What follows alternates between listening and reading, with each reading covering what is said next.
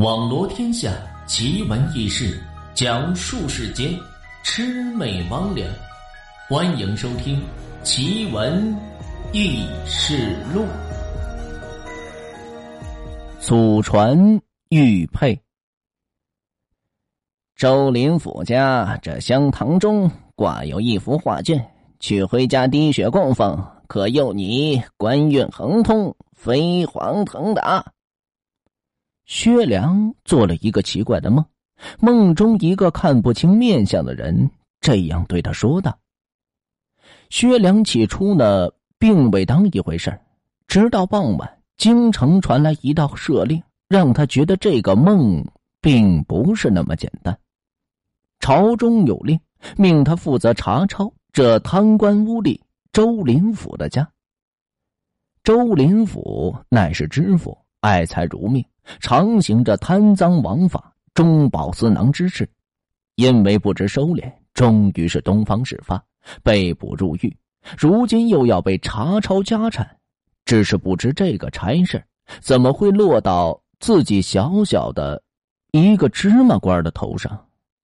第二天天刚一蒙蒙亮，薛良便带着差役来到周林府家，朱漆大门上。悬挂着金丝楠木的牌匾，上面写着“周府”两个金色大字，显得富丽堂皇。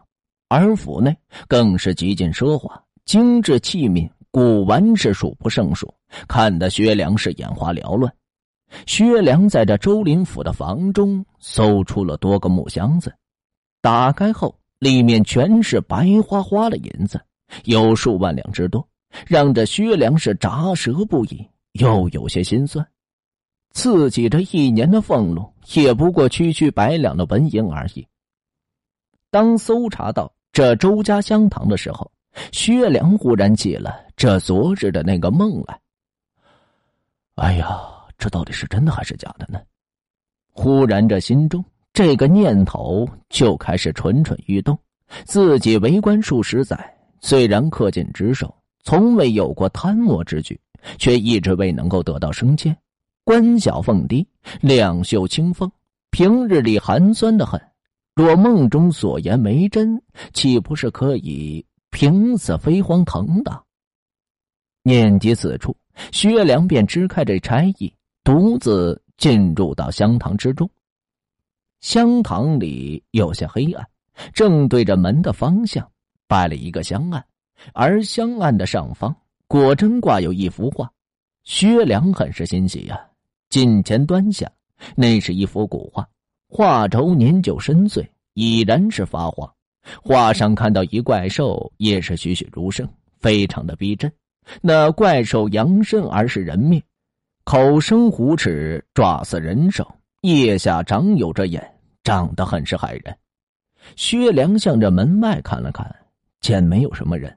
便将那幅画给摘下来，卷到藏入着怀中，似乎是什么也没有发生过一样，便走了出去。吵完架之后，薛良打道回府，将画轴就给打开，放在这桌上，照梦中之人所言，用着针刺破自己手指，将血滴在画上。只见画上的血珠很快就消失了，渗入到这画里。奇异的是，画上竟然丝毫未留下血迹，颜色如初。薛良将画挂在了房中，每日滴血供奉，焚香拜祭，望其能够保佑自己高官厚禄。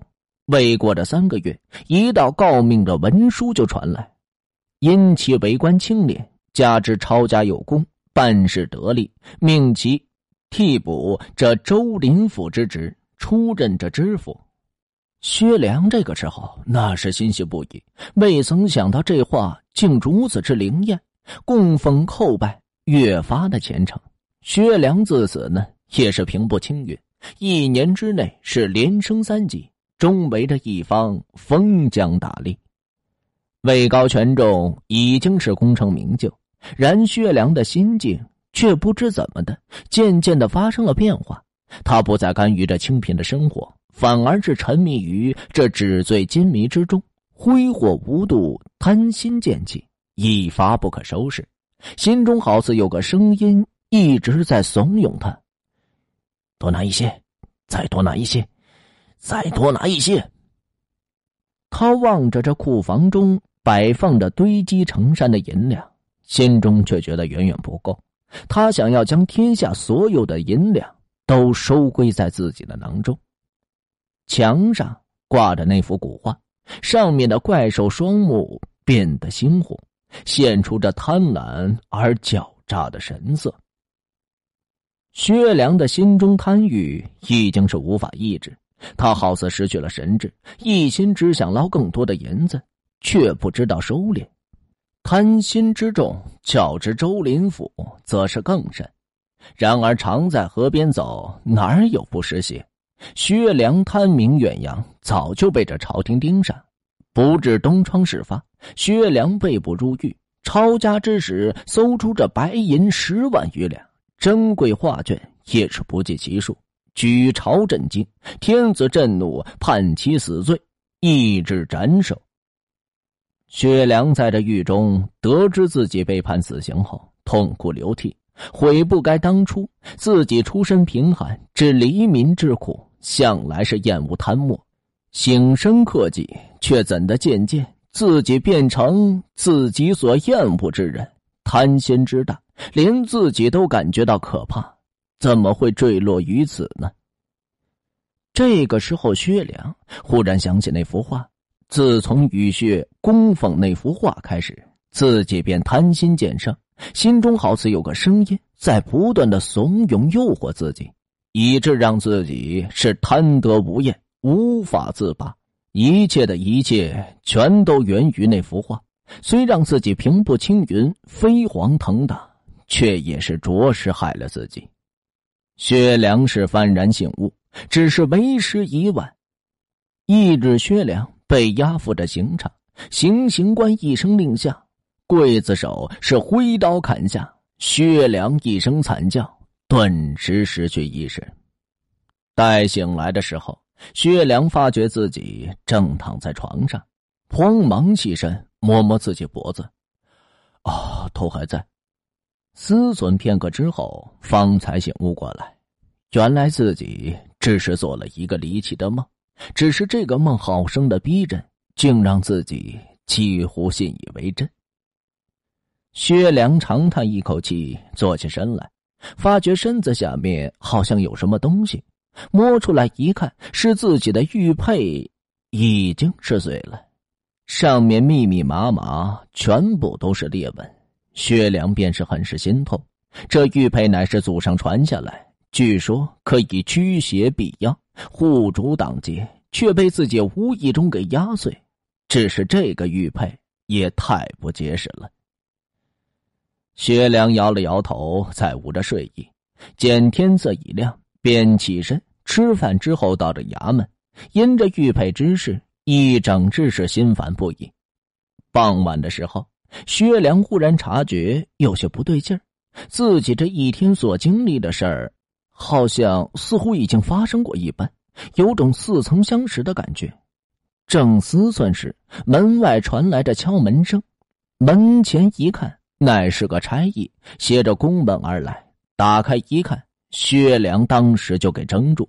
朝中有令，命其查抄这贪吏周林甫的家。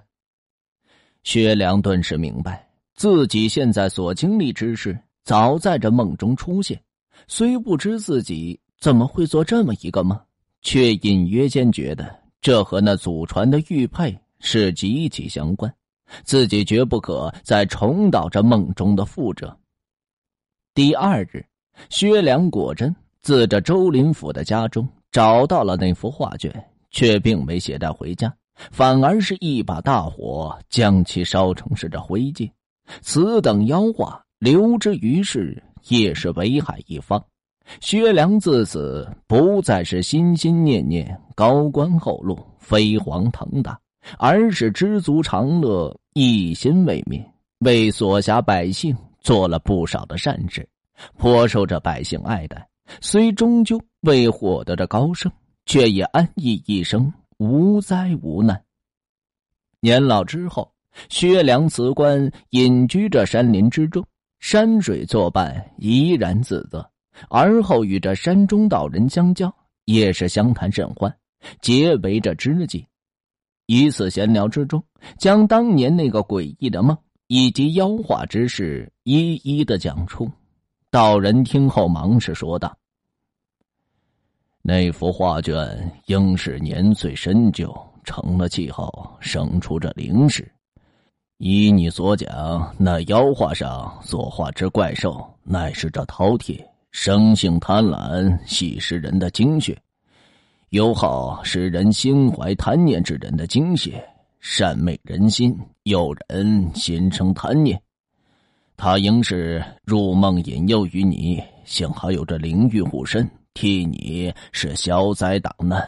化梦使你惊醒，不然也是危矣呀。薛良听后是后怕不已。亏得祖上所留灵玉，才让自己躲过这一劫。